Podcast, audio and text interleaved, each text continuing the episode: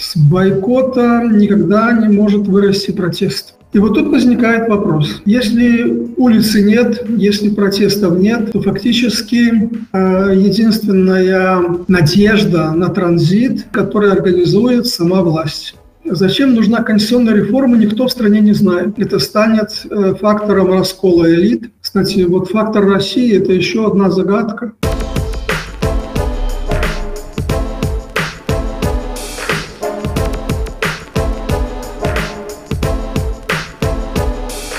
Белорусский журналист и политолог Валерий Карбалевич рассказывает о перспективах транзита власти в Беларуси. Он рассматривает два варианта. Об этом и пойдет речь в нашем новом выпуске подкаста «Живая библиотека».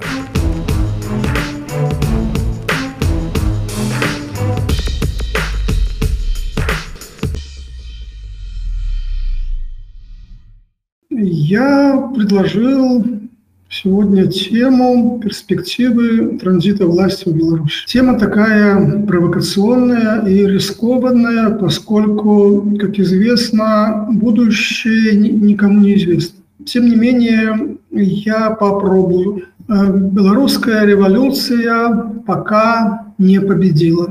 Я не, не зря употребляю слово «пока». Главный фактор, который влияет на транзит власти, это давление со стороны общества. Единственный механизм, который есть у общества, это улица, потому что никаких других легальных механизмов влияния общества на власть в Беларуси не существует. Но теперь улица исчезла, протест как фактор политики исчез, и в близкой перспективе я не ожидаю его возобновления. Для того, чтобы протест вышел на улицу, нужно сочетание э, многих факторов, чтобы сбежались в один момент сразу несколько обстоятельств. Вот такое, такое чудо случилось в 2020 году, когда сразу несколько факторов сошлись в одном месте, и это вызвало протестный взрыв.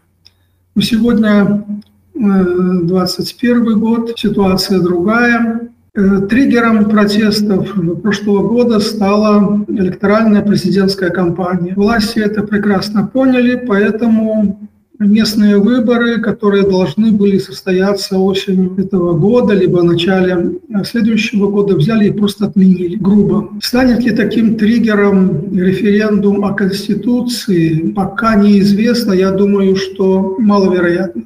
Для Лукашенко мало важна легитимность этого референдума. Э, сейчас его это совершенно не волнует. Вот, поэтому над проблемой внутренней и внешней легитимности референдума он вряд ли будет задумываться. Ставка э, со стороны власти делается на э, голую силу. Вопрос о том, какая должна быть тактика оппонентов Лукашенко ходе вот этого референдума о голосовании, референдума о Конституции, пока всерьез никто не обсуждает. Что, мне кажется, неправильно. Потому что если есть электоральная кампания, она будет вне зависимости от желания оппонентов Лукашенко, то как-то надо на нее реагировать. К чему призывать народ? Голосовать за новую конституцию. Но Лукашенко ее создает сам для себя. Общество никак э, в, в этом процессе не участвует. И э, голосовать за новую конституцию – это в какой-то мере есть легитимизация э, правящего режима. Если призывать людей голосовать против, тогда, если, скажем, э, власти вдруг признают, что большинство проголосовало против, что маловероятно, конечно, тогда сохраняется прежняя ныне действующая конституция, согласно которой президентская каденция Лукашенко заканчивается в 2025 году. Э, вариант э, призывать к бойкоту, но э, белорусское законодательство запрещает призыв к бойкоту, но даже не это важно. Важно то, что бойкот – это демобилизующая кампания. С бойкота никогда не может вырасти протест. Я думаю, например, я считаю, что если бы в 2020 году власти не зарегистрировали Светлану Тихановскую, качестве кандидата в президента, то большинство протестующего общества склонилось бы к бойкоту. И вот если бы все просто бойкотировали, не пошли на выборы, э, то я не думаю, что это вызвало бы взрыв протеста по окончанию выборов. Этот взрыв протеста э, как раз вызвало то, что власти не посчитали голоса в поддержку Светланы Тихановской и объявили совершенно фантастический результат. Именно поэтому появился протест, который продолжался всю осень. Это я к тому, что бойкот – демобилизующая тактика, и э, вряд ли она способна снова зажечь большинство противников Лукашенко. Все другие факторы, которые влияют на процесс транзита, это проблемы в экономике, давление со стороны Запада и его санкции, давление России э, менее важно, чем фактор уличных протестов. И вот тут возникает вопрос. Если улицы нет, если протестов нет, то фактически э, единственная надежда на транзит – это, такая, это такой фактор, такой транзит, который организует сама власть. Я хочу напомнить один эпизод из прошлогодних протестов, когда Лукашенко приехал на завод МЗКТ, и там ему кричали, скандировали «Уходи!». И он потом пошел разговаривать с рабочими, и там вырвалась такая фраза, которую показали по БТ. Но тогда на это мало кто обратил внимание, и тогда была такая неразбериха. Я думаю, что и БТ э, плохо контролировали, никто не знал, как показывать, что показывать. Так вот, там Лукашенко сказал, что под давлением улицы, под давлением народа он на уступки не пойдет. Но если общество успокоится, то я не исключаю досрочных президентских выборов. Ну вот, э, как бы общество успокоилось, теперь э, второй раунд этого обещания. А, ну вот конституционная реформа. Очень любопытный момент, э, когда вот две или три недели назад Лукашенко награждал э, силовиков, причем награждал так э, тайно, конспиративно, то есть не называли э, тех людей, кому вручали награды, то есть безымянные герои. Такой сюжет был. Он начал объяснять, зачем нужна конституционная реформа. То есть Зачем нужна конституционная реформа, никто в стране не знает. Никто толком никому и не пытается объяснять. То, что оппоненты Лукашенко не понимают, зачем она нужна, ну это понятно. Но не понимают и сторонники Лукашенко. И вот он пытался объяснять этим силовикам и говорил, что, дескать, ну вот меня спрашивают, зачем это, зачем эта реформа, зачем новая конституция, все же в порядке, мы победили, зачем суетиться и осуществлять какую-то массированную политическую кампанию с непонятными последствиями. Вот. Ну и Лукашенко пытался объяснить, зачем она нужна. Ничего он не объяснил. Вот. Он сказал, что надо двигаться вперед, нельзя стоять на месте, но это ничего не объясняет. Тогда осенью э, конституционная реформа, которая появилась, скорее всего, с подачи Москвы, должна была стать каким-то механизмом компромисса с обществом механизмом уступки обществу. Дескать, вот э, вы требуете перемен, ну вот мы вам предлагаем перемены, мирные перемены, без улицы, без конфликта. Вот новая конституция – это перемены. Там в новой конституции, возможно, появятся какие-то механизмы, может быть, и роль партии возрастет, может быть, пропорциональная система выборов. Вот, дескать, ну вот, э, власть будто бы идет на уступки обществу, поэтому надо прекратить протесты и просто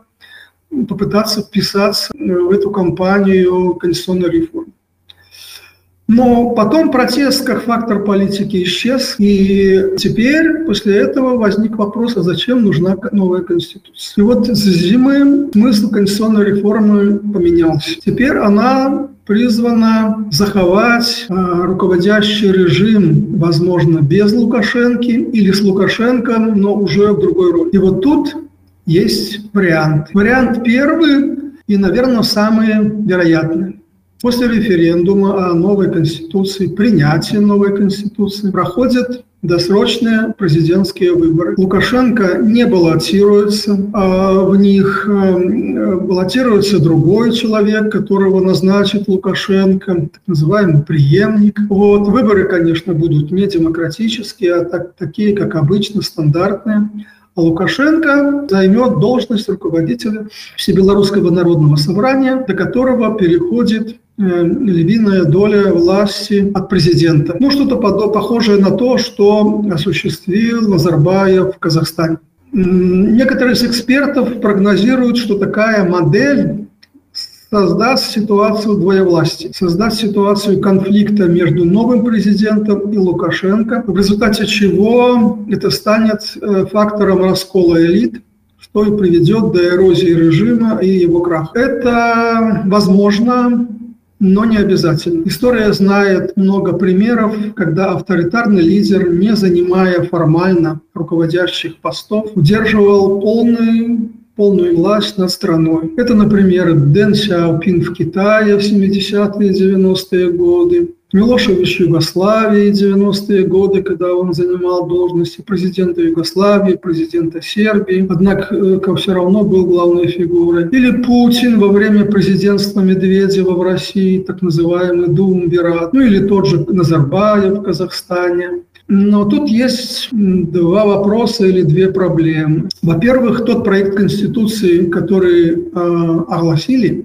которая подготовила Конституционная комиссия во главе с Миклашевичем. А там э, должность главы Всебелорусского народного собрания, скажем так, очень слабая. Там реальное полномочия у президента. Сложно сказать, чтобы человек, который занял должность э, руководителя Всебелорусского народного собрания, мог претендовать на реальный статус э, руководителя, который будет оспаривать власть президента нет таких полномочий в том проекте, который предложила комиссия. Но это не, не окончательный проект. А, пока Лукашенко не дал на него своего согласия, поэтому вполне возможно, что там будут перемены, и перемены именно в сторону усиления власти.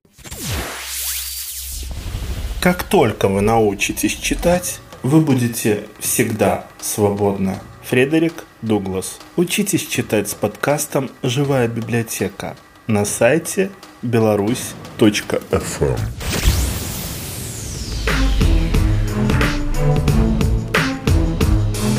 Второй момент. Лукашенко по своему стилю, по своему характеру для него очень важны формальные атрибуты власти. Когда перед ним трепещут, когда чиновники замирают, когда он говорит, все чиновники тщательно записывают если он лишится этих формальных атрибутов власти, для него это очень болезненный момент. То есть теперь чиновники будут э, реагировать на президента, а не на Лукашенко. Вот. Э, это болезненный удар по самолюбию, и насколько Лукашенко сможет такой должности, так сказать, долго находиться, но это большой вопрос. Для Путина, скажем, для Назарбаева, ну, это в какой-то мере нормально, а вот для Лукашенко э, пока я сложно представляю такой. Э, второй вариант, который маловероятный. После президентских выборов Лукашенко уходит совсем и передает реальную власть преемнику. Вот если бы такой вариант был реализован, то это был бы самый оптимальный вариант для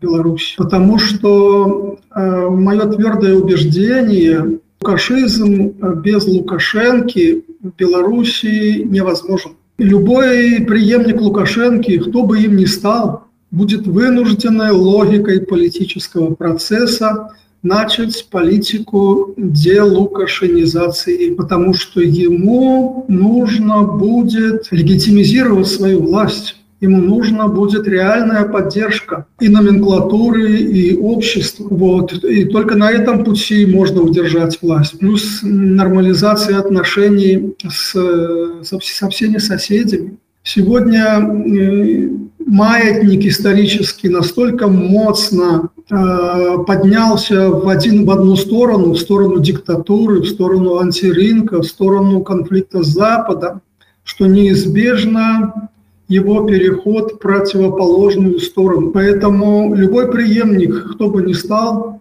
он будет вынужден начать процесс трансформации белорусской социальной модели в сторону рыночных реформ, в сторону демократизации, в сторону нормализации отношений с Западом. Вот это мое убеждение. Э, то есть сохранить систему, сохранить модель политическую без самого Лукашенко невозможно в Беларуси, потому что эта модель, э, это, этот режим, он э, как бы создан по образу и подобию Лукашенко.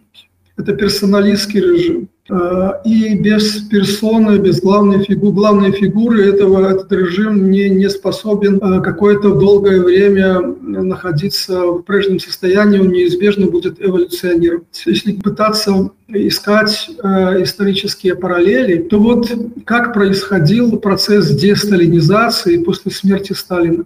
Все преемники Сталина прекрасно понимали, что удержать власть можно только на пути десталинизации. То есть дальше закручивать гайки, продолжать линию Сталина – это невозможно. Поэтому сначала Берия попытался начать какие-то трансформацию, его арестовали, обвинили в том, что он отступил от линии Сталина расстреляли. Потом Маленков пытался начать какие-то экономические перемены. Вот. Его тоже обвинили, Хрущев обвинил в том, что отступил от линии Сталина. Ну а потом сам Хрущев на 20-м съезде выступил с разоблачением культа личности. Так вот, я думаю, что сегодня в Беларуси похожая ситуация.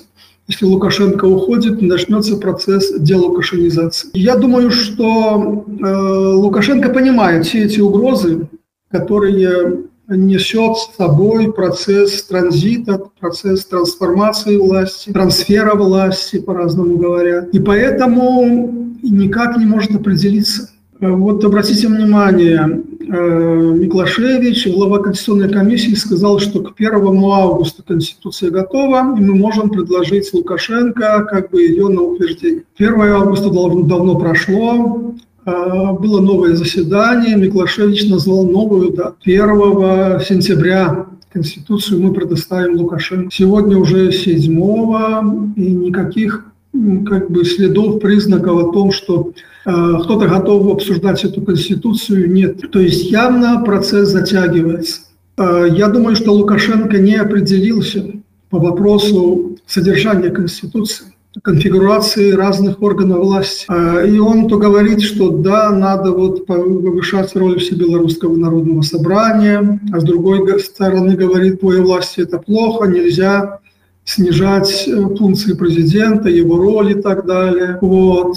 Э, более того, я думаю, что он не определился и по поводу своего места в будущей системе власти. Не определился, в какой мере нужно учитывать мнение России. Кстати, вот фактор России – это еще одна загадка этого процесса, процесса транзита.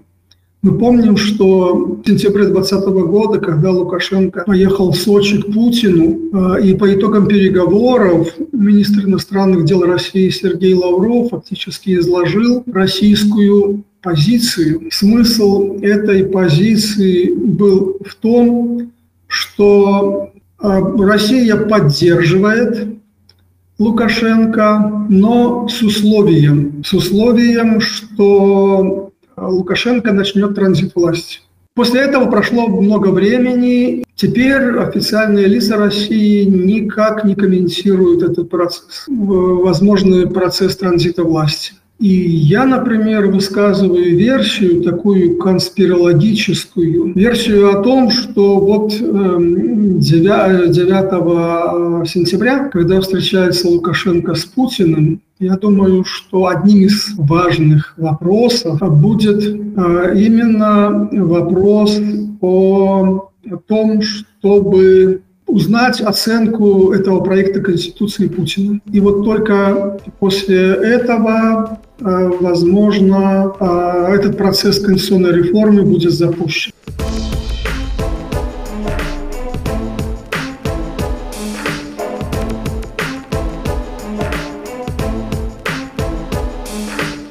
Вами был подкаст «Живая библиотека». Делитесь этим выпуском, ищите нас на сайте Беларусь.fm.